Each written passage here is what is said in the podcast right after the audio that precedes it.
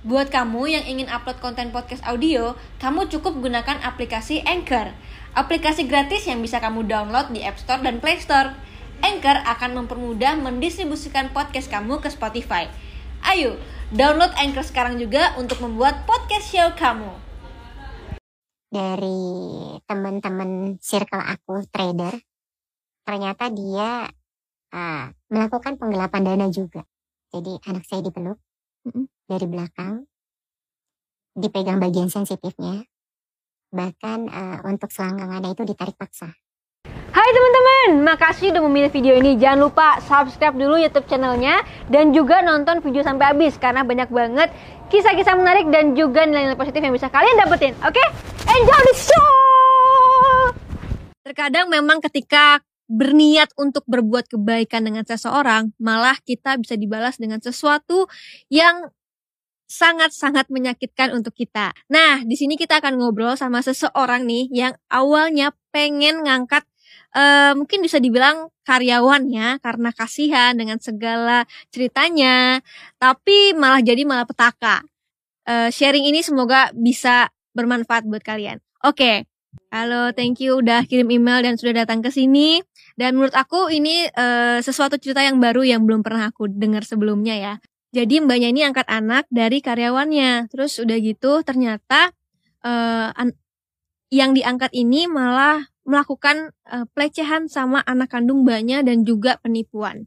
Gimana sih mbak proses untuk mengangkat anak tersebut gitu? sebenarnya sih bukan dari karyawan ya aku tuh uh, awal kenal dari si pelaku ini dia adalah reseller Oke, dia suka ngambil barang di saya. Kan kebetulan saya punya toko groceries oke, yang di mana saya menjual barang-barang sembako barang-barang yang memang kebutuhan rumah tangga. Mm-mm.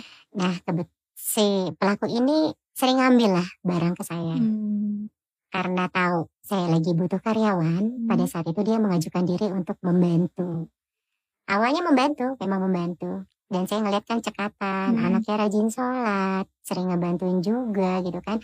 Terus juga jualannya lebih achieve lah dibandingin yang lain kita sebagai terus terang ya sebagai owner Hmm. sebagai bos gitu kan kalau ngelihat anak buah yang seperti itu rasanya pengen jadi anak emas aja gitu kan Iya. ya nah dibutakan dari itu semua makanya waktu pada saat dia bercerita mengenai kesusahannya dia kesulitan tentang eh, ya dia diusir dari rumahnya terus juga dia ditipu katanya ya pokoknya banyak yang zolim sama dia tergerak ya hati kita sebagai seorang manusia gitu kan pengen menolong. Apalagi dia juga bekerja di tempat kita.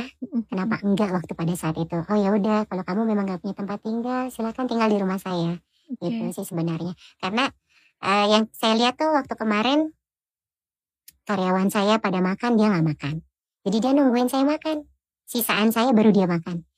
Jadi ibaratnya aduh nih orang kok kasihan banget bajunya tuh hanya satu di badan sampai dia akhirnya minjem baju sama anak saya baru dia bisa ganti baju sampai seperti itu mbak Grita Wah, jadi makanya waktu pada saat dia masuk ke rumah saya, bukan hanya kamar yang saya sharing, tapi seluruhnya, keluarga saya, bahkan mohon maaf ya, underwearnya dia aja tuh kita yang beliin, gitu Wah. loh.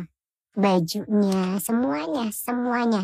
Saya kasih dia, saya bilang gini, kalau saya angkat derajat manusia, suatu saat anak saya akan dibantu untuk derajatnya juga dengan orang lain.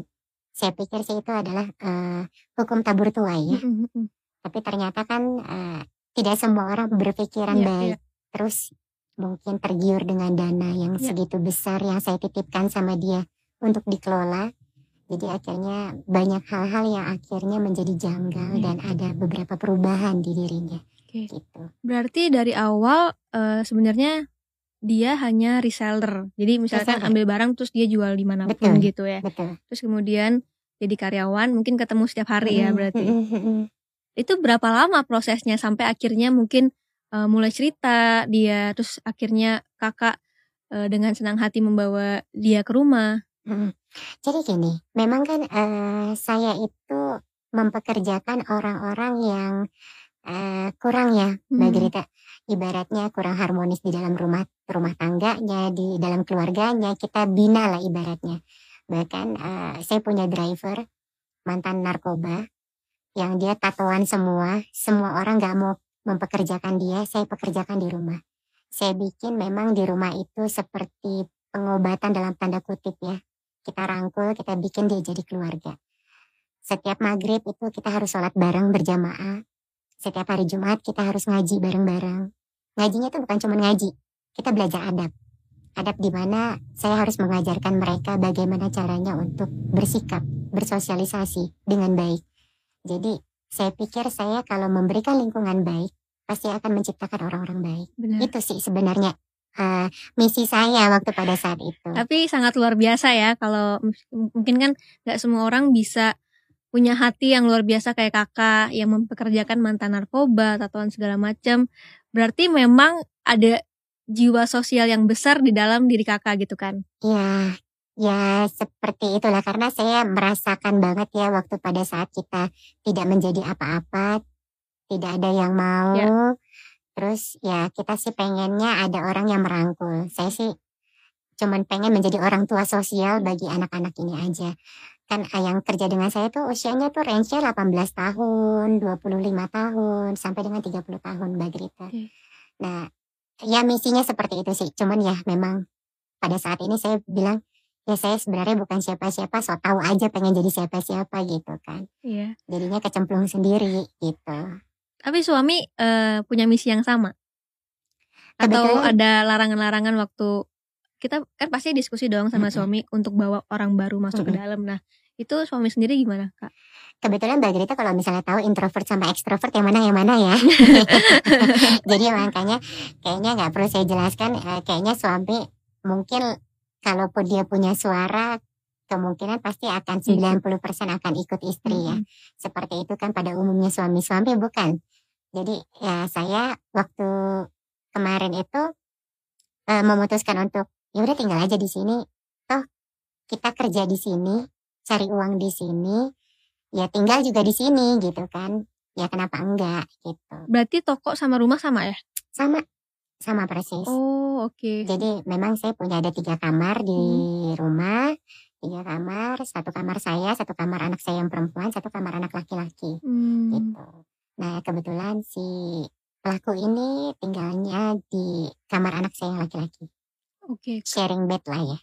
Oke. Okay. Hmm. Dan uh, tapi hanya dia doang yang bisa masuk ya. Maksudnya dalam arti nggak ada karyawan-karyawan lain yang uh, diangkat juga berarti ya? Semuanya dekat sama saya Mbak Grita. Sebenarnya semuanya dekat. Cuman memang waktu pada saat itu entah kenapa uh, saya juga nggak ngerti ya karena banyak banget nih yang ngasih tahu ke saya ini orangnya nih seperti ini seperti ini seperti ini. Cuman kita tuh tutup kuping. Kita tutup kuping. Bahkan uh, whatsappan dari orang-orang terdahulunya dia hmm. itu saya bilang gini insya Allah dia akan berubah dengan saya. Itu egonya kita ya.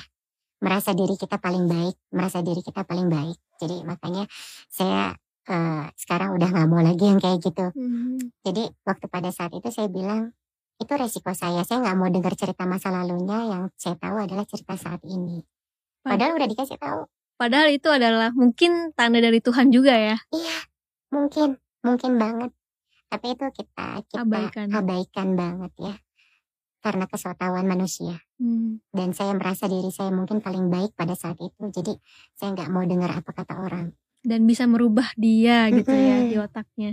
Harapannya. Harapannya. Harapannya pengen merubah. Karena bukan cuma dia, saya mau merubah nasibnya saja Mbak Grita. Sampai saya carikan jodoh. Guru anak saya saya jodohkan ke dia. Jadi makanya uh, lumayan shock banget sih begitu pas tahu kejadiannya dan segala macam. Berapa lama sudah di rumahnya? Kalau Mbak Greta tahu pasti kaget sih. Ini dalam lima bulan, tapi wah banget udah yang saya kasih. Hmm. Luar biasa bodohnya ya. Iya, biasanya kayak kayak mungkin kalau mau sampai step gitu kan panjang ya perjalanannya. Hmm, hmm, kita mungkin kasih yang sedikit dulu, terus kemudian ada feedback dari dia bagus, kita naikin lagi gitu kan. Kalau misalkan secara manusiawi ya. Mm-hmm. Tapi mungkin waktu itu benar-benar dalam lima bulan berarti sudah benar-benar bisa dipercaya ya orang itu ya. Uh, dia bersikap uh, meyakinkan kita bersikap. Tapi ya kalau misalnya mau dipikir sekarang saat ini juga, saya juga mikir kok bisa iya ya, sebodoh itu ya gitu ya. Jadi memang uh, ya inilah wallahu alam Iya. bisawab ya apa yang terjadi. Cuman memang uh, yang saya yakini saat ini ya itu adalah kebodohan saya dan kecerobohan sih. Karena saya menganggap bahwa dia pekerja yang baik dengan dia masak loh di rumah saya loh Mbak Greta.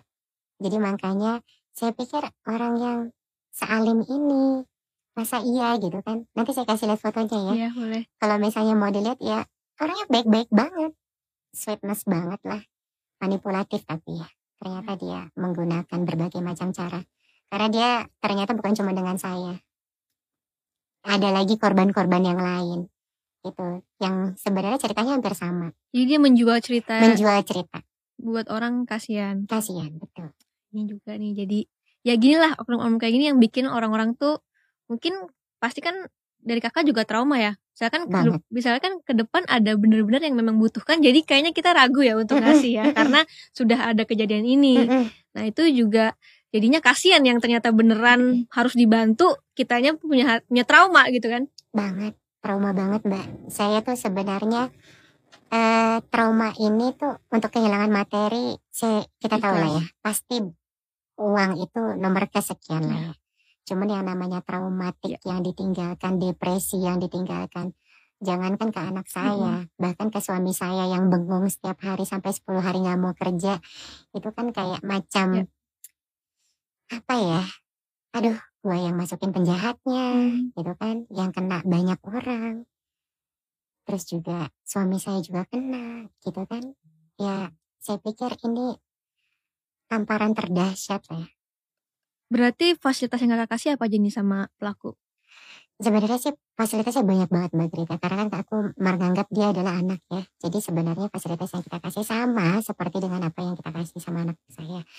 Saya kebetulan punya perusahaan Mbak Gita, Hmm. Mbak Grita. Jadi waktu pada saat itu saya kumpulkan anak saya, saya bilang bahwa ini untuk yang groceries yang akan handle adalah Bang Q. Hmm. Untuk anak saya yang pertama saya bilang saya berikan pengertian bahwa jangan ya kamu sampai akhirnya gontok-gontokan berantem untuk memperebutkan ini perusahaan karena bapak punya perusahaan banyak. Hmm.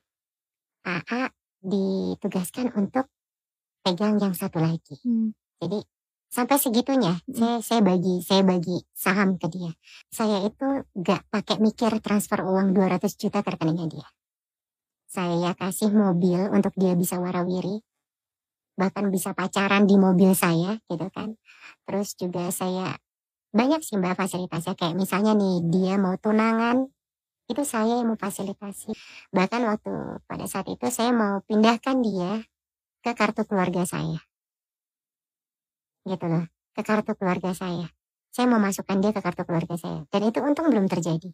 Bahkan waktu pada saat itu saya mau bikin hitam di atas putih saya mau memberikan sejumlah saham lah untuk dia bisa mengelola perusahaan saya kayak gitu kan makanya eh, walaupun ini groceries kesannya kayak toko grosir kecil aja gitu cuman kan memang kita trader ya Hmm. mbak jadi memang eh, banyak lah Ya. yang eh, perputarannya lumayan Ya. besar nah eh, saya sampai transfer dia tuh ratusan juta mbak terus ya kalau misalnya memang kita transfer ratusan juta kan harusnya nih eh, transferan itu di, dibelikan barang terus udah gitu kan harus disetorkan kembali Ya. ya kan dalam jangka waktu tertentu Hmm.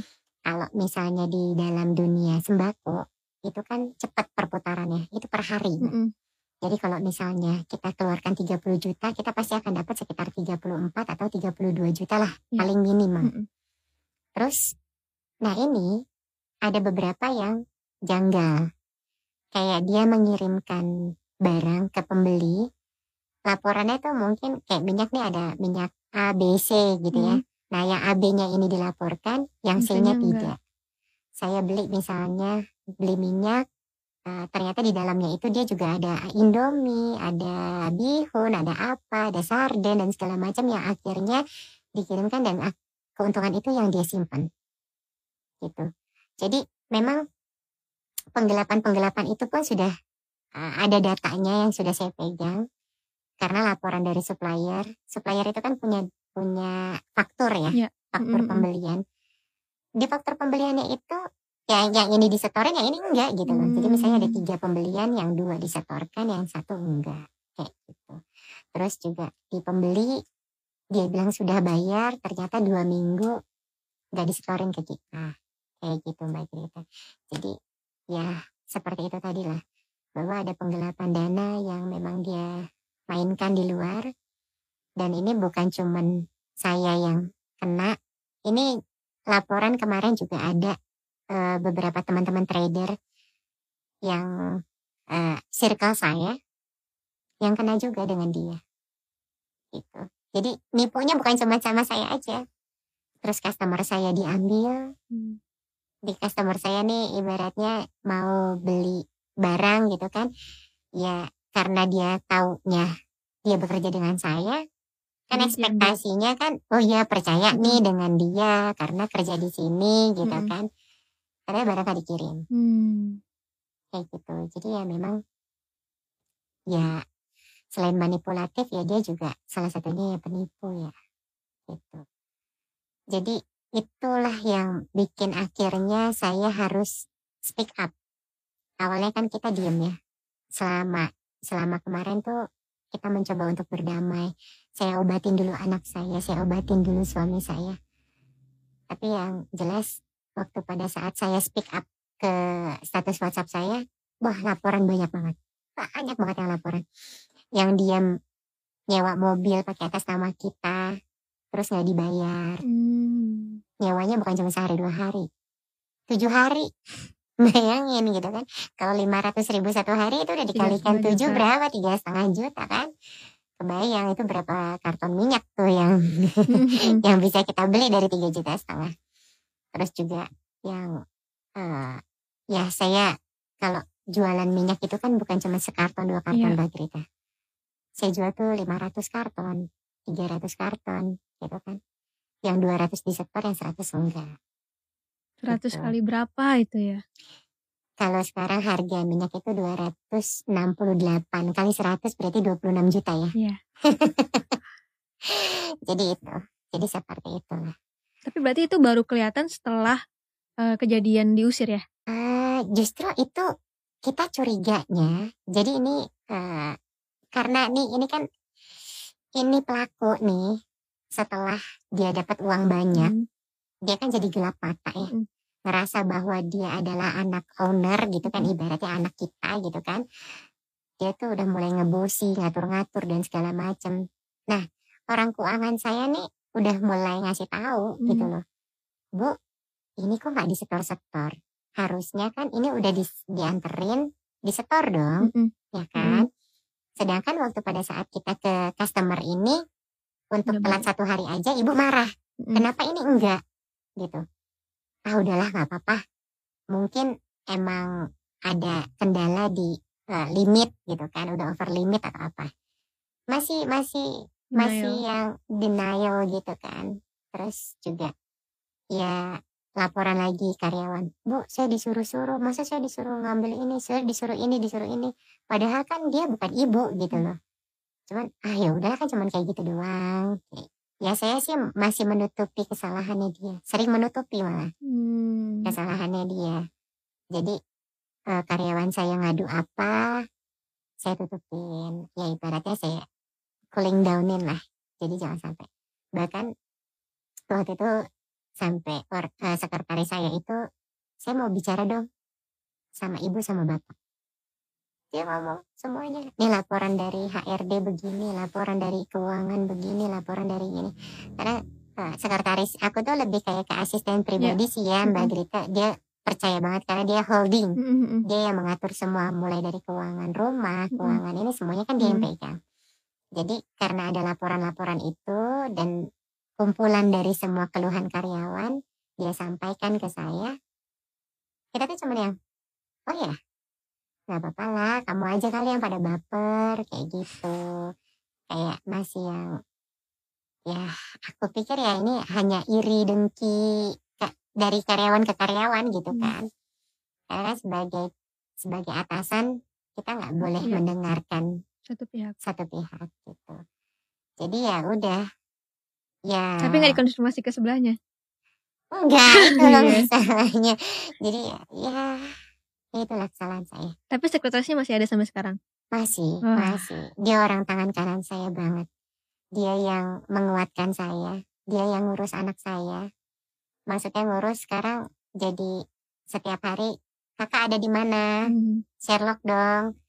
Eh, kan dia membahasakan diri kakak ya Mhm. ke si ini ya. Sherlock dong gitu loh. Di mana di mananya. Terus kalau misalnya anak-anak mau makan, mau apa atau mau jajan kan dia selalu mintanya ke sekretaris saya ini Mhm. kan. Jadi ibaratnya sekarang dia backup saya lah. Gitu. Jadi ya alhamdulillah saya masih dilindungin ya. Maksudnya perusahaan nggak jadi jatuh ke tangannya. Kalau misalnya udah tanda tangan notaris kan apa? Iya. Apa yang terjadi gitu kan? Materai, untung belum tanda tangan materai juga gitu loh. Baru tulis secara naskah ya. Mhm. Gitu secara naskah itu udah udah ada suratnya. Pernyataan bahwa mendapatkan sebagian dari eh, Paham. saham. Sampai sejauh itu aku percayanya. Jadi bisa kebayangkan Mhm. bahwa sebenarnya kalau dia nggak berbuat ya i- lurus-lurus aja hidupnya mungkin enak ya. Iya. Enak banget lah ibaratnya. Udah terima jadi kok. Cuman Gitu. nggak lurus dia. Cuman dia nggak lurus gitu. Jadi itu karena nggak amanah ya itu diambil lagi lah semuanya. Gitu. Iya. Tapi ya masih bersyukur belum sampai notaris ya. Kalau sampai notaris bisa minta bagiannya. Wassalam. Heeh. Oke kan eh, tadi kakak bilang udah di speak udah speak up di story WhatsApp dan juga dari situ akhirnya banyak sekali laporan-laporan dan ini sudah diproses hukum juga. Eh, ada nggak sih mbak fakta-fakta baru yang akhirnya tahu setelah diproses hukum? Oke, jadi kan gini Mbak Grita, waktu pada saat si pelaku ini dat- datang ke rumah saya, dia kan beralasan bahwa dia udah nggak punya ibu ya. Hmm. Dan ternyata setelah saya cari tahu, kan saya orangnya tuh keponya tinggi ya. Saya cari tahu semuanya, dia itu ibunya masih ada. Jadi ibunya masih ada, bahkan yang terima yang terima sekarang laporan eh, apa laporan pemanggilan deh, ya, undangan Mhm. panggilan dari polisi itu ya ibunya. Jadi ibunya juga shock. Saya baru tahu banget kalau ibunya masih ada ya waktu kemarin setelah kita lapor ke polisi, Mhm. terus saya juga cari tahu tentang keluarganya dan segala macam. Ternyata masih ada. Orang tuanya masih ada dan ternyata dia juga nggak diusir. Bahkan sekarang dia tinggal di rumah orang tuanya. Ya bertolak belakang lah dengan apa yang dia ceritakan sama saya. Itu fakta, fakta yang mengejutkan ya. Ibaratnya dulu saya terenyuh banget dengan ceritanya dia yang dia nggak punya ibu dan Hmm. segala macam. Tapi sekarang setelah terbuka Ternyata bohong. ternyata bohong. Kan kita kalau durhaka sama orang tua langit bergetar ya. Mm-mm. Apalagi dia nggak ngakuin kalau ibunya itu adalah ibu kandung. Jadi makanya ini tuh, aduh ya Allah saya dibohongin banyak banget gitu. Fakta-fakta yang lainnya ya ibaratnya ya sekarang banyak lah laporan-laporan. Ada yang dipinjemin uang mengatasnamakan saya, yang dia nagih eh, apa nyewa mobil yang Mhm. tadi saya ceritakan ya. Ya banyak sih akhirnya laporan-laporan itu atau customer yang akhirnya lapor ke saya bahwa dia ditawarin barang-barang Hmm. yang dia beli bukan dari saya. Hmm. Enggak kan gue kemarin baru beli nih gitu kan ibaratnya kayak misalnya dia ngomong ke saya gitu ya. "Eh, eh lo gue kemarin beli nih barang inian lo gitu Mhm. kan. Yang mana? Ah, ah, ah, barang apaan? Iya gue beli sembako gini-gini. Ah, enggak itu gak dari gue. Hmm. Lo dapet dari mana? Ya ini karyawan yang jual sama gue. Hmm. Oh gitu ya. Jadi ya udah akhirnya aku speak up dan semuanya akhirnya lapor. Wah, masya Allah banget. Tapi nggak apa sih. Harusnya memang speak up lah. Soalnya kasihan nanti bakal ada korban-korban yang lain juga. Betul, ya betul. kan Ini biar nggak ada korban-korban yang lain ya semoga eh, juga dia lebih sadar lah ya Tapi kayaknya nggak sadar sih Mbak Grita. Setelah aku udah masukin laporan aja, ini aku baru dapat SMS tadi malam dari teman-teman circle aku trader. Ternyata dia uh, melakukan penggelapan dana juga sama yang lain juga sama yang lain padahal aku sudah speak up di story WhatsApp Hmm. bahkan aku bilang kalau misalnya mau tahu identitasnya aku punya lengkap. Aku Hmm. lengkap Mbak Grita tuh ada SIM-nya ada KTP-nya ada kartu keluarganya bahkan fotonya dia tuh aku ada. Bahkan Mbak Grita tahu nggak? Aku tuh yang ngurusin vaksinnya dia loh corona. Kebayang kan? Udah all out banget deh jadi emaknya dia gitu kan? Cuman ya itulah benar-benar ya air susu dibalas air tuba karena kita ya kalau dibilang sayang ya sayang. Karena kan waktu pada saat ya, ya saat itu ya saat itu.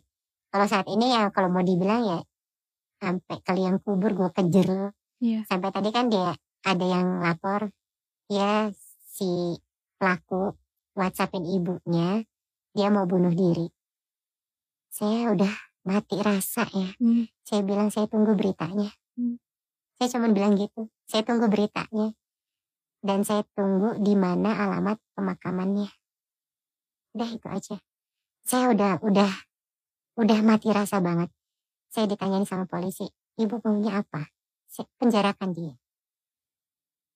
Saya bukannya mau memenangkan ego saya Mbak Grita tapi nanti pada saat saya tua suatu saat anak saya sudah bisa ngomong dia akan bertanya apa yang mama lakukan waktu saya diginiin sama orang kalau dia melihat saya se sekuat ini kan ngejer ini pelaku biar sampai masuk penjara gitu kan. Oh mama udah all out buat aku. Mama benar-benar sayang sama aku. Jadi ini ini waktunya saya pembuktian bahwa saya memang benar-benar sayang sama anak saya. Itu saya harus menebus kesalahan saya yang kemarin-kemarin. Wah. jadinya luar biasa. luar biasa saya juga ikut speechless ya. Speechless juga. Oke setelah lima bulan berarti udah dikasih eh, 200 juta udah dikasih mobil dan segala macam. Dan ini yang yang ini yang bikin paling sakit adalah eh, begitu tahu anak dari kakak dilecehkan sama dia yang kita masukin ke dalam rumah. Itu mungkin yang paling berat. Aku yakin banget. Mm-mm. kalau masalah uang masalah itu pasti kita bisa cari lagi tapi Mm-mm. ini yang ditinggalkan memang luar biasa berat oh iya gimana waktu itu akhirnya tahu Eh, gini Mbak Grita. Jadi saya harus men- menghela nafas berat juga ya. Karena menceritakan ini pasti akan berderai air mata. Yang jelas gini, waktu pada saat kejadian itu di tanggal 25 Maret. Ini kejadiannya jam 6 pagi Mbak Grita. Dia tahu itu di saat anak saya lagi tidur di kamar saya. Dan di situ ada adiknya yang kecil yang 4 tahun. Mhm. Jadi ibaratnya nih si kakak lagi ngelonin adiknya gitu kan. Dia tuh tidur di tengah-tengahnya. Tidur di tengah-tengah si kakak sama si adik. Jadi si kakak ada di sebelah sini, si adik ada di sebelah sini, dia tidur di tengah-tengahnya. Kondisinya eh rumah kosong. Karena anak saya yang pertama yang 15 tahun itu berangkat sekolah. Dan anak saya yang usia tiga apa yang Empat yang nomor tiga yang usia yang usianya 8 sampai 9 tahun lah ya. Belum ulang tahun soalnya 8 Mm. tahun mungkin. Itu dia lagi ada di ruang tengah lagi main handphone. Kalau anak usia 8 tahun megang handphone kan dia nggak terlalu aware dengan apa yang terjadi di dalam ruangan. Jadi makanya kejadian itu cepat banget sih sebenarnya cepat banget ya kan ibaratnya dalam satu menit aja Mbak Grita bisa ngapain orang Ya. kan jadi anak saya dipeluk Mm-mm. dari belakang, dipegang bagian sensitifnya, bahkan eh, untuk selangkangannya itu ditarik paksa. Dan waktu pada saat anak saya bangun, kebangun, itu kondisinya dia langsung mau, ber- mau beranjak pergi dari tempat tidur, tangannya ditarik. Oke. Ditarik untuk suruh tidur lagi. Mau ke mana kamu? Tidur aja lagi. Gitu. Anak saya berontak. Dan itu berhenti karena pembantu saya, eh, ART saya yang pulang pergi, itu datang dan buka pintu. Dan akhirnya berhenti di situ. Jadi itu kalau diceritakan kemungkinan bikin saya darah saya mendidih ya. Ibaratnya gini, kamu megang tangan anak saya aja nggak berhak Hmm, benar karena eh, anak saya perempuan satu-satunya Mbak Grita. Introvert. Dia nggak pernah keluar kamar. Bahkan untuk berbicara dengan karyawan saya pun tidak pernah sama sekali. Dan itu kejadian bukan yang pertama. Bukan yang pertama. Jadi sudah ada kejadian-kejadian sebelumnya. Gitu. Yang bikin saya shock lagi, anak saya itu nggak berani untuk cerita dengan saya. Karena katanya, mama lagi sayang-sayangnya sama Bangki. Katanya gitu. Jadi mungkin dia mikir kalau diceritain pun nggak akan percaya. Pasti saya akan marah sama dia. Dia berpikiran seperti itu. Dengan kalimat itu kan kita udah jadi orang tua yang gagal ya. Sakit. Saya tidak bisa memberikan keamanan buat anak saya. Jadi, waktu pada saat dia cerita dengan temannya, dia bilang, Mama tuh lebih sayang dia daripada aku. Aku tuh udah gak berguna. Bahkan aku gak pantas untuk hidup. Dia ngomong gitu sama uh, teman dekatnya. Tapi dia bisa cerita sama temennya ya? Dia dia cerita sama temannya. Teman dekatnya itu pun karena satu kelas dengan kakaknya, kan dia punya organisasi, dia ikut organisasi Paskibra ya. Makasih. Dia ikut organisasi Paskibra, jadi kakak kelasnya itulah yang jadi tempat curhatnya dia. Ngomong nih ke kakaknya nih, Kang Razan. Ya itulah mungkin karena saya salah ya, salah, salah, salah. Saya salah, saya salah banget jadi orang tua. Jadi kakaknya pun juga nggak percaya dengan apa yang diomongin sama temannya. Hmm. Dia dia dalam keadaan bingung gitu, akhirnya dia telepon guru ngajinya. Pak, saya takut pulang. Saya takut. Saya nggak tahu mau ke mana. Dia bilang gitu. Akhirnya guru ngajinya nanya, kamu kenapa? Dia nggak mau cerita. Akhirnya dibeliin lah minuman bubble. Dibujuk lah itu anak untuk cerita. Guru ngajinya tuh usianya 25 tahun, tapi memang udah ikut sama kita tuh 6 tahun Mbak Grita. Ngajar anak-anak tuh memang dari usia kecil ya. Ini kejadiannya sebelum Sesudah, sesudah Se- sebelum saya se- tahu. sebelum tahu kan? sebelum tahu. Oke. Terus Jadi akhirnya dikorek, dikorek-korek lah ya. Kenapa? Kamu punya Hmm. masalah apa gitu kan? Akhirnya cerita. Aku diginiin sama si Bang Q ini. Hmm. Itu guru ngajinya tuh rasanya udah pengen nelfon saya katanya. Cuman karena saya lagi kerja, dia nggak mau ganggu saya. Tunggu saya pulang dulu ke rumah baru. Itulah makanya saya baru tahu itu di tanggal 29 setelah empat hari kejadian. Bayangkan trauma apa yang saya tanamkan. Jadi anak saya itu selama empat hari, dia kalau keluar kamar itu merangkak seperti kucing. Kucing kalau mau masuk ke rumah kan nengok kanan kiri, masuk gitu ya. Seperti itu. Bahkan dia untuk masuk ke dalam kamar mandi itu dia harus kerangkak. Dan itu aku baru tahu. Sampai segitunya trauma yang dibuat. Berarti tanggal 29 itu akhirnya guru ngajinya telepon. Guru ngajinya kan datang. Akhirnya dikasih tahu. Berarti kakak taunya pertama dari guru ngajinya. Iya. ya? Malam itu jam 7, saya ingat banget jam 7 malam. Kakaknya tuh datang ke kamar. Karena dipaksa sama guru ngajinya untuk berbicara sama saya sama bapak. Hmm. Eh, kakaknya tuh ngomong gini. Ini masalah besar banget, Pak. Aku sebenarnya gak mau ngomong ini. Cuma ini harus aku omongin. Karena kata Pak, kata apa, Pak R Ngaji. ini ya, guru ngajinya, saya harus ngomong sama Papa. Terus kenapa ada apa? Adik, Pak. Hmm. Kenapa adik?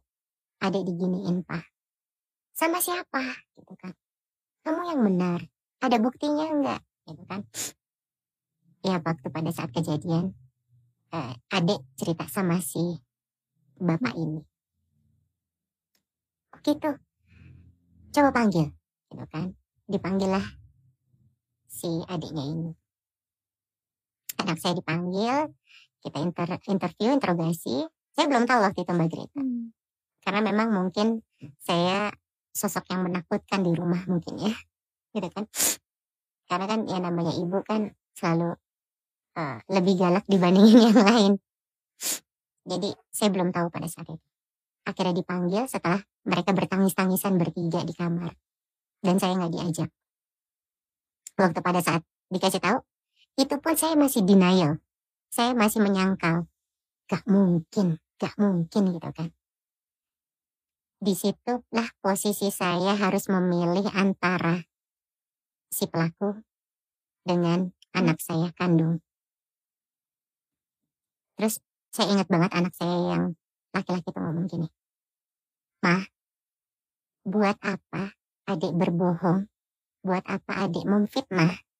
Karena gak ada untungnya buat kita fitnah dia. Itu yang nyadarin saya. Kita ini anak kandung mama loh. Oh iya juga ya. Oke, ini siapa yang tahu? Pada saat itu saya masih masih tidak mau ada keributan pada saat itu. Siapa aja yang tahu? Si Pak ini. Akhirnya saya tanya sama guru ngajinya. Gimana Pak? Iya Bu, cerita. Dan saya ngelihat ada air mata di guru ngajinya. Karena dia ngerasa dia ngejagain dari kecil anak-anak. Oh berarti ini udah bukan main-main. Di situ saya udah shock banget, saya pingsan di situ dan saya nangis. Bahkan anak saya bilang, ini bukan yang pertama kali mama. Ini bukan yang pertama kali aku dikiriin. Ya itu, aku tuh nyesel banget gitu loh. Berarti kan selama lima bulan anak aku udah berapa kali digituin. Berarti hampir satu bulan sekali atau dua bulan sekali. Ini dalam jangka waktu lima bulan. Bahkan dia sering ngintipin anak saya mandi. Ganti baju. Itu jadi, astagfirullahaladzim. Ya Allah. Ternyata lingkungan baik yang saya mau ciptakan malah jadinya buruk buat anak saya. Dan akhirnya waktu pada saat itu, saya panggil sekretaris saya. Dan ini sekretaris saya tuh dari awal dia masuk, dia udah gak suka sama sekali ini orang. Dia udah gak suka sama sekali ini orang. Saya udah bilang, Bu, saya sampai detik ini gak percaya sama ini orang. Saya kan udah bilang sama ibu hati-hati. Ya kan aku pikir cuma masalah keuangan doang deh yang kamu harus hati-hati. Enggak bu, banyak loh. Buka WhatsApp aku. Aku berapa kali ngasih tahu ibu. Dia ngomong gitu. Banyak banget mbak. Yang ngasih tahu ke saya itu bukan cuma satu atau dua orang, tapi kayak kita tuh tutup kuping. Jadi sometimes karena kita mengemaskan orang dari cara kerjanya, dari ininya, omongan manisnya, banyak ya orang yang pada akhirnya lebih percaya orang baru ketimbang orang lama yang sebenarnya mereka udah mendedikasikan hidupnya sama kita gitu loh.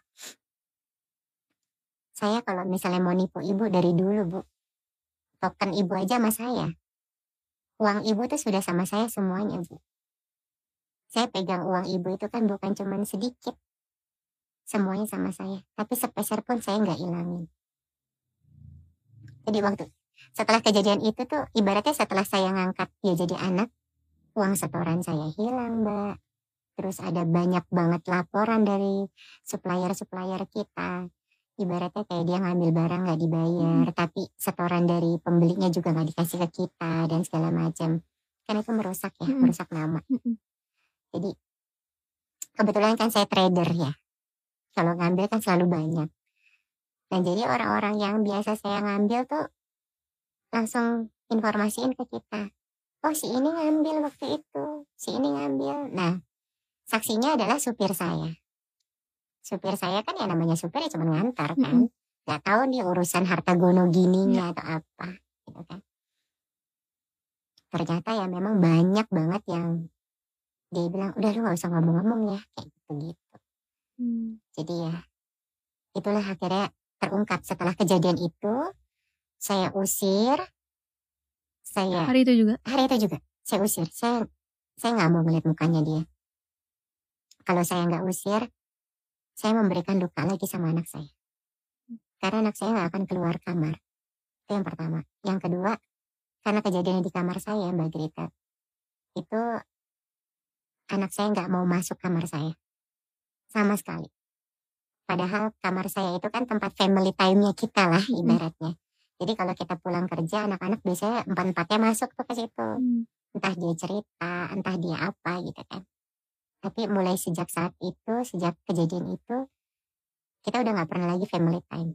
Jadi karena anak saya trauma dengan kamar saya, ya udah akhirnya karena saya nggak mau berlarut-larut, saya rombak kamar saya, saya renovasi rumah saya biar anak saya ini terus saya pindahkan eh, kantornya ke tempat yang lain dan udah saya mengisolasi diri sampai detik ini. Anak saya homeschooling nggak keluar rumah sama sekali. Karena dengan santainya pelaku tuh bisa yang videoin rumah saya. Terus dikirim ke kakak. Ditaruh gimana? di status WhatsApp malah segila itu kan dia lewat di gudang saya gudang jadi ada di gudang tempat penyimpanan barang-barang kita Hmm. itu di videoin sama dia Jadi neror ya jatuhnya.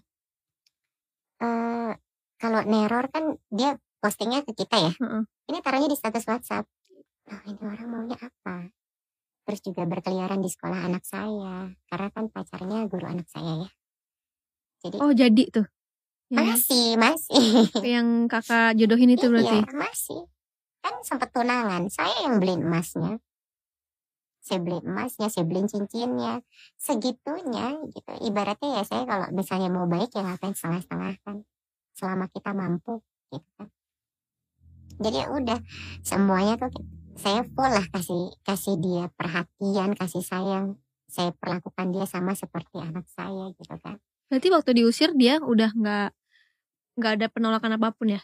Maksudnya nggak nggak kok aku nggak ngelakuin itu. Berarti dia udah eh secara tidak langsung mengaku dan akhirnya keluar gitu aja.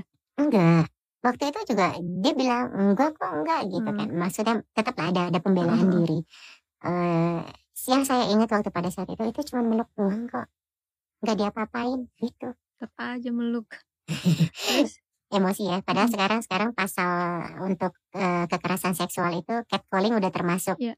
eh, kekerasan seksual, kejahatan seksual. Jadi makanya waktu pas saya dijelasin kalau misalnya cuma meluk ataupun nyolek aja itu sudah termasuk ke dalam kejahatan seksual. Kalau misalnya dari pihak korban tidak terima, Iya. gitu kan. Jadi makanya waktu pas kemarin saya sempat memberikan dia waktu satu bulan.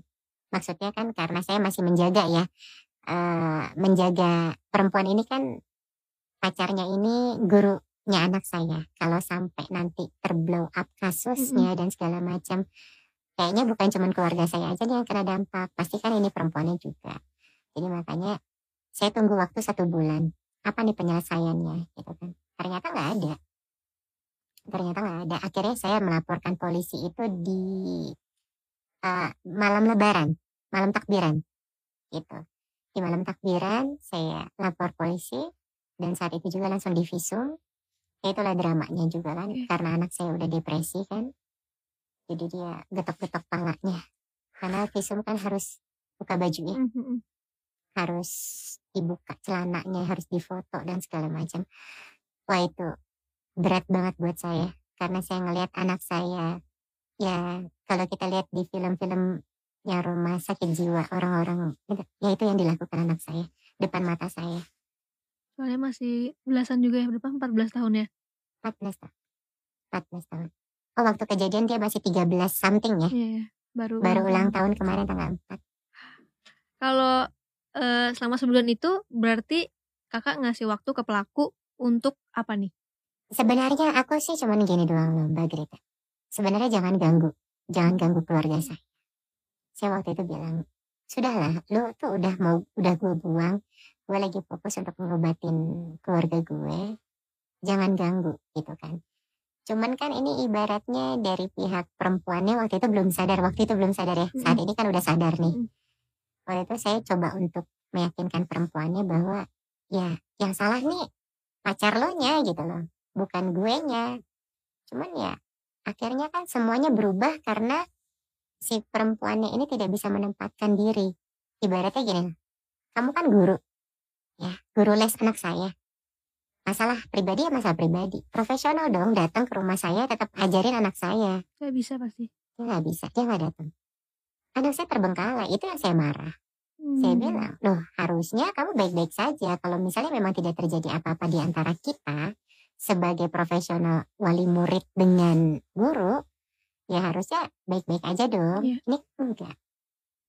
Jadi itulah yang bikin aku akhirnya memutuskan untuk anakku homeschooling. Aku minta guru dari sekolahannya untuk ngebimbing di rumah. Nah sampai nanti anak saya naik kelas, barulah akhirnya saya izinkan untuk masuk lagi dengan penjagaan yang ketat yang jelas. Iya. Berarti sekarang prosesnya sudah dihukum ya? Sudah sudah dihukum, sudah ada di penyidik dan itu sudah dipanggil dua kali dia belum datang untuk eh, Diperiksa. diperiksa. Itu dia belum datang. Luar biasa. Banget. Berarti eh, kalau boleh tahu sekarang gimana keadaan eh, anak kedua kakak? Kemarin saya sempat kirimkan ya foto di WhatsApp ya. Anak saya tuh habis menyilet tangannya. Karena kan sempat 15 hari saya di rumah sakit. Saya sakit. Dan saya dua hari di ICU. Mungkin pikiran anak saya, saya akan kehilangan mama kan. Hmm. Lebih baik saya yang hilang duluan daripada saya harus melihat kehilangan mama. Padahal eh, ya itu kan proses penyembuhan sih sebenarnya di ICU itu kan nggak semuanya Iya. kritis mau mati juga kan Iya. mbak ya. mm-mm. Eh, cuman kan anak-anak mursi gitu Mungkin pikirannya eh. ICU wah ini mama nanti pakai ini ini itu dan segala macam. Tapi yang jelas kemarin itu dia akhirnya nyilet tangannya, ngebenturin kepalanya lagi ke tembok. Dan eh, ya saya disarankan sama psikolog untuk dibawa ke rumah sakit jiwa untuk dirawat inap selama tiga atau empat hari disarankan dirujuk. Gitu. Cuman yang namanya hati kecil masih belum Iya. kuat ya ya masih belum tega gitu loh untuk anak saya saya taruh di rumah sakit jiwa karena saya pikir eh, saya bisa insya Allah saya bisa gitu kalau saya kuat pasti anak saya kuat Ini gue bisa berkata-kata. speechless ya Tapi ya berarti tahun ini adalah tahun mungkin yang terberat selama berat banget berat banget. berat banget Apalagi kemarin masuk rumah sakit juga. Betul. Saya kemarin mengangkat empedu ya. Hmm. itu kan operasi besar. Saya pikir cuman kayak usus buntu ternyata enggak. Enggak. Terus lama juga di rumah sakit. terus lama. Emang lama banget. Lah 10 hari 5 hari penyembuhan di rumah. Jadi ya.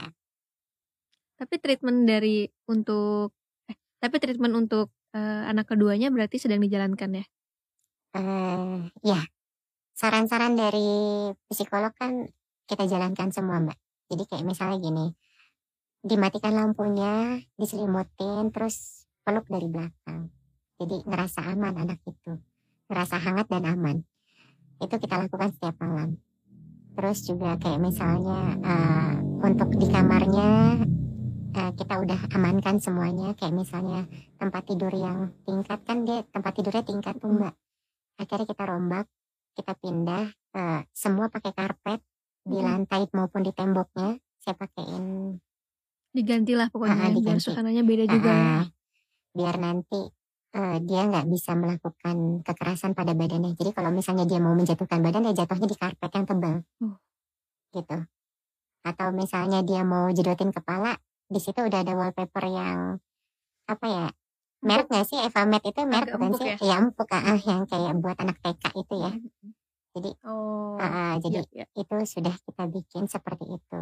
Lemarinya nggak ada lagi lemari kayu maupun besi, hanya lemari plastik. Ya ibaratnya kalau misalnya dia mau aneh-aneh, paling cuman kebeset luka aja lecet gitu kan ya. terus ya udah setiap hari tuh kita selalu cari uh, apa nih yang tajam-tajam bahkan waktu pada saat itu tuh mister yang 60 cm ya segini 60 cm kan ya nih itu bisa dilipat jadi 5 loh sama dia. Gitu aku tanya ini siapa yang bikin mister ini sampai bisa jadi 5 aku mah Hah? sekuat itu? Iya. Jadi dia bilang aku lagi gabut mah kalau kita yang normal itu kan nggak kuat mbak sekuat apa sih kita kita bisa? Ini kan mister besi. Iya. Wah masya allah. Ini anak itu udah ngasih. Saya sih cuman dalam hati aja nih waduh apa nih yang mesti dilakuin? Cuman ya kemarin alhamdulillah psikolognya bisa diajak eh, apa ya kerjasama ya. ya. Jadi dia ngasih tahu cara-caranya apa aja. Pakai aromaterapi bu pakai ini.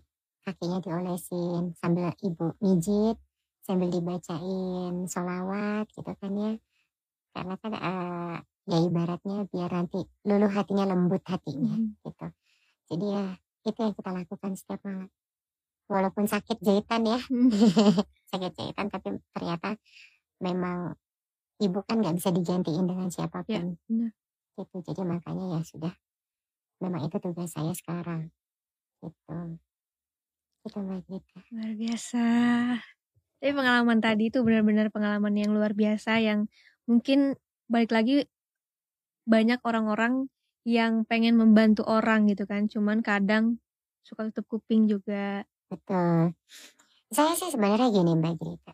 Uh, pukulan terberat saya adalah di saat orang-orang terdekat saya tidak percaya apa yang saya bicarakan. Bahwa ini memang beneran terjadi di dalam hidup saya. Waktu pada saat saya telepon, saudara saya. Saya pikir dia adalah orang yang paling bijak yang pernah saya temuin di dalam seumur hidup saya.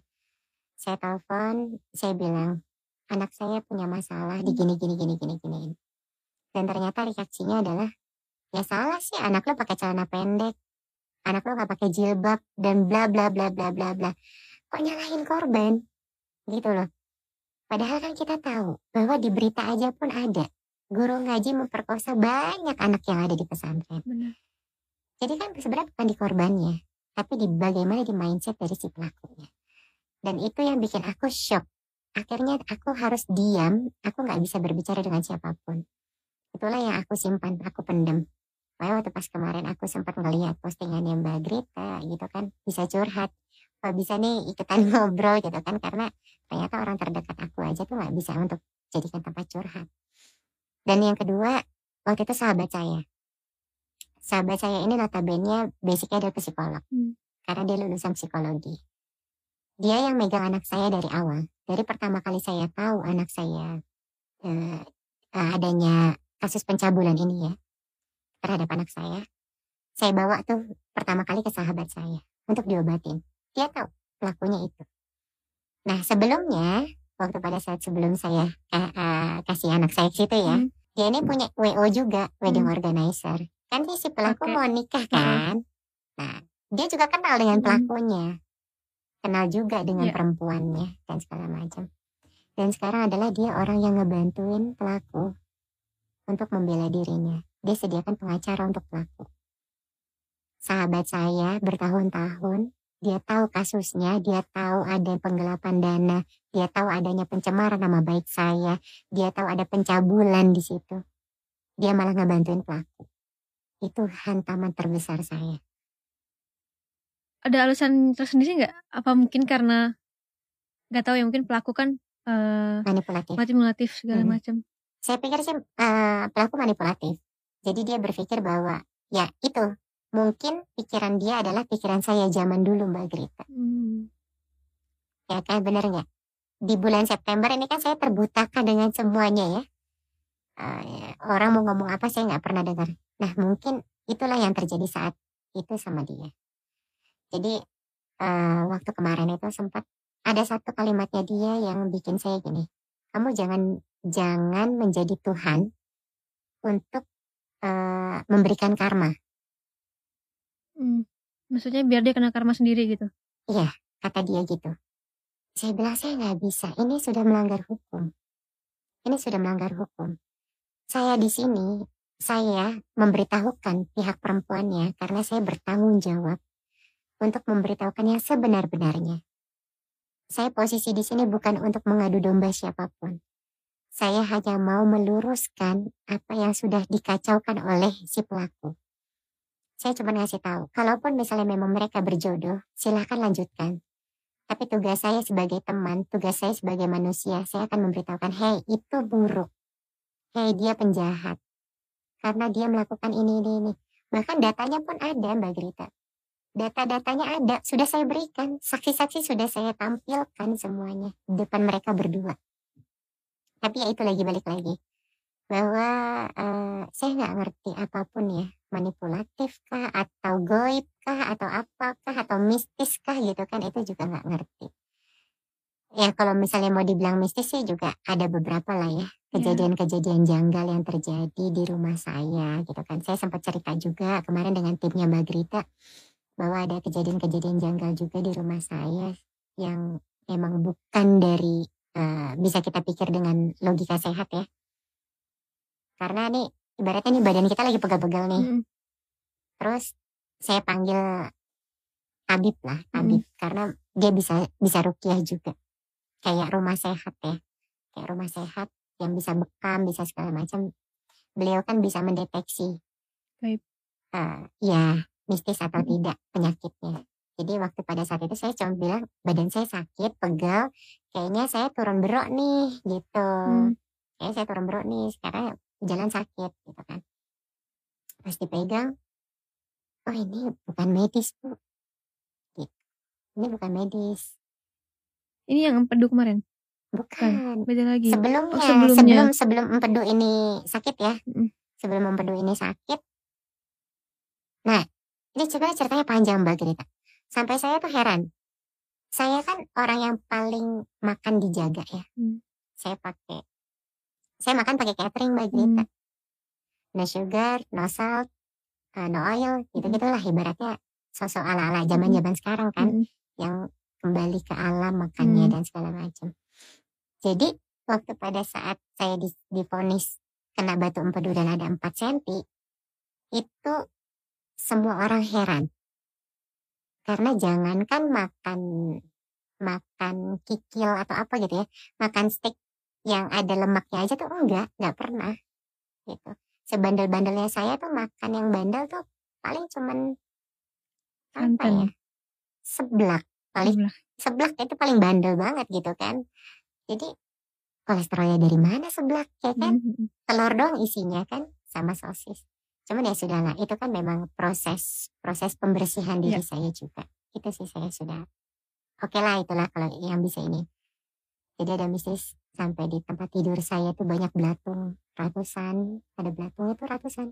Bukan cuma belatung satu, dua nggak ada. Jadi kayak tempat tidur satu tempat tidur gini. Ini dia belatung tuh kayak dari bantal ke kaki. Dan itu adanya di bawah selimut. Kalau misalnya memang itu jatuh dari atap, harusnya ada di atas selimut kan. Ini ada di bawah selimut. Itu belatung dari mana? gitu. Jadi makanya ya sudahlah. Ini ibaratnya kita harus berhusnuzon kan ya. Yeah. Harus selalu berpikiran positif dan baik dengan orang. Jadi saya nggak mau menyangkut pautkan, tapi ya itulah yang terjadi. Makanya kalau misalnya mau ditanya, kok bisa sih mbak? Kok bisa sih? Jangan kan lu gue juga bingung gitu kan. Kalau sekarang udah iya. waras nih gitu kan. Juga bingung gitu kan. Kok bisa gitu. sedangkan saya orang yang paling paling underestimate sama orang sebenarnya. Sekarang udah berubah pasti. Lebih underestimate. Wah ini luar biasa ya ceritanya ya. Gitu, ya, tapi gitu. semua ini mungkin memang harus dilalui. Benar. Dan ya kita juga berdoa semoga uh, anak keduanya cepat pulih, cepat kembali semula dan semoga Amin. bisa balik semula. Kita selalu Amin. berusaha lah ya semaksimal uh, orang tua ya. Bingung juga aku. Bingung juga ya Mbak Tapi ya tapi semua memang hmm. mungkin Tuhan udah kasih dan mungkin Tuhan tahu kalau kakak adalah orang yang bisa melewati itu semua kan belum tentu orang lain juga kuat gitu kan. Mudah-mudahan itu ya Mbak Grita memang kata saya yang dipilih ya. Karena nggak semua orang kan bisa melalui apa yang saya lalui. Mungkin saya pernah ngomong gini, kalau saya nggak gila aja nih sebenarnya Bagus. udah alhamdulillah banget. Ini kuasa Allah banget saya masih bisa waras untuk berada di sini dan berani menceritakan kepedihan saya di semester awal tahun ini aja tuh kayaknya tuh udah ini banget gitu kan. Dan ya saya sih percaya karena ada di surat eh, Alam Nasro ya kata Ina Ma'al Usri Yusra. Di balik kesulitan pasti akan ada kemudahan. Itu saya pegang janji itu. Selalu sih yang selalu saya baca tuh itu. Jadi makanya insya Allah pasti akan ada kemudahan habis ini. Amin dan tinggal dilihat nih berkahnya apa di depan ya. Insya Allah. Amin banget. Amin banget gitu loh. Sebenarnya sih pengennya memang kan eh, kita sekeluarga pengen ingin berdamai dengan semuanya ya. Pengen semuanya balik-balik balik normal lagi baik-baik aja. Pengen kita semuanya sehat mentalnya. Nah harapannya sih itu. Ya. Jadi ya memang salah satunya kenapa saya ke Gerita juga karena saya menurut saya saya juga sakit sih mentalnya gitu kan. Karena kesakitan saya ini mungkin lebih besar dibandingkan eh, anak saya kemungkinan ya kemungkinan ya karena ya itulah tahun-tahun tahun ini tuh berat banget buat saya. Kemarin ibu saya baru diamputasi loh kakinya. Baru diamputasi kakinya saya juga harus menghadapi banyak hal ya kan. Saya juga ya kalau mau dibilang kemarin juga habis kena tipu gitu kan. Cuman ya ini inilah saya yakin memang karena saya kuat ini ujiannya bertubi-tubi gitu kan karena kan kalau misalnya kita mau naik kelas kan nggak mungkin Ya, anak betul. SD ujiannya sama dengan anak SMA Benar. mungkin sekarang saya udah kuliah nih mau kuliah nih Amin.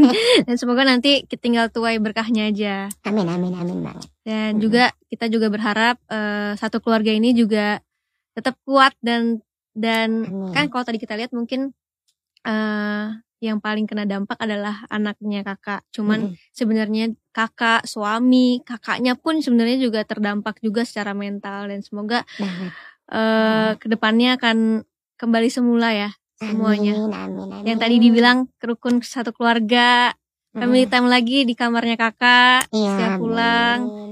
Ya semoga itu eh, nantinya akan sampai ke situ lagi. Amin.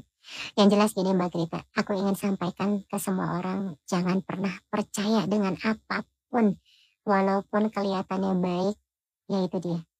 Eh, ternyata orang orang penjahat itu adalah orang terdekat kita.